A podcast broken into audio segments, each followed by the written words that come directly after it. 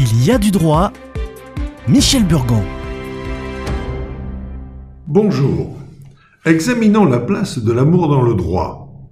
Le mot amour n'apparaît pas dans les textes juridiques, mais le droit tient compte de la passion qu'il installe et des confusions qui en résultent.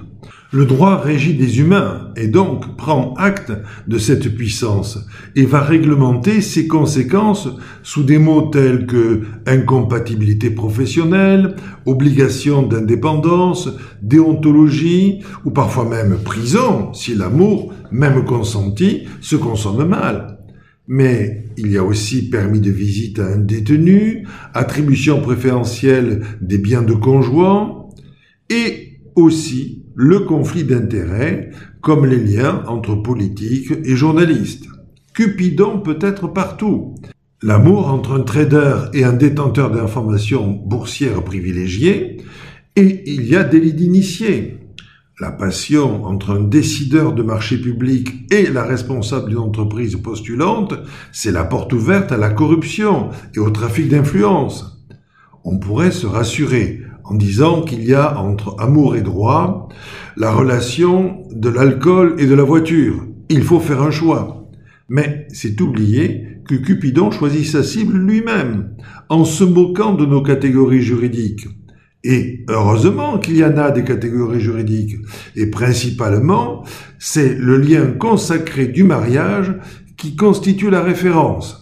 Ainsi, le couple Hollande Royal a pu échapper à certaines incompatibilités en ne se mariant pas, malgré la stabilité d'un ménage de plusieurs enfants.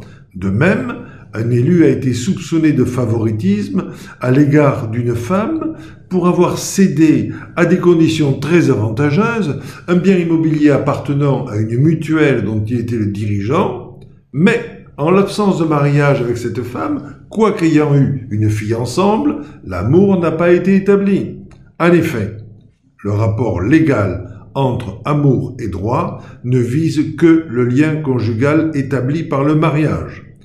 Alors que les aspects juridiques et pratiques du mariage et de la simple conjugalité se rejoignent de plus en plus au niveau des avantages, les incompatibilités qui pèsent sur le couple marié et non sur les concubins seraient presque des incitations au concubinage, même paxé.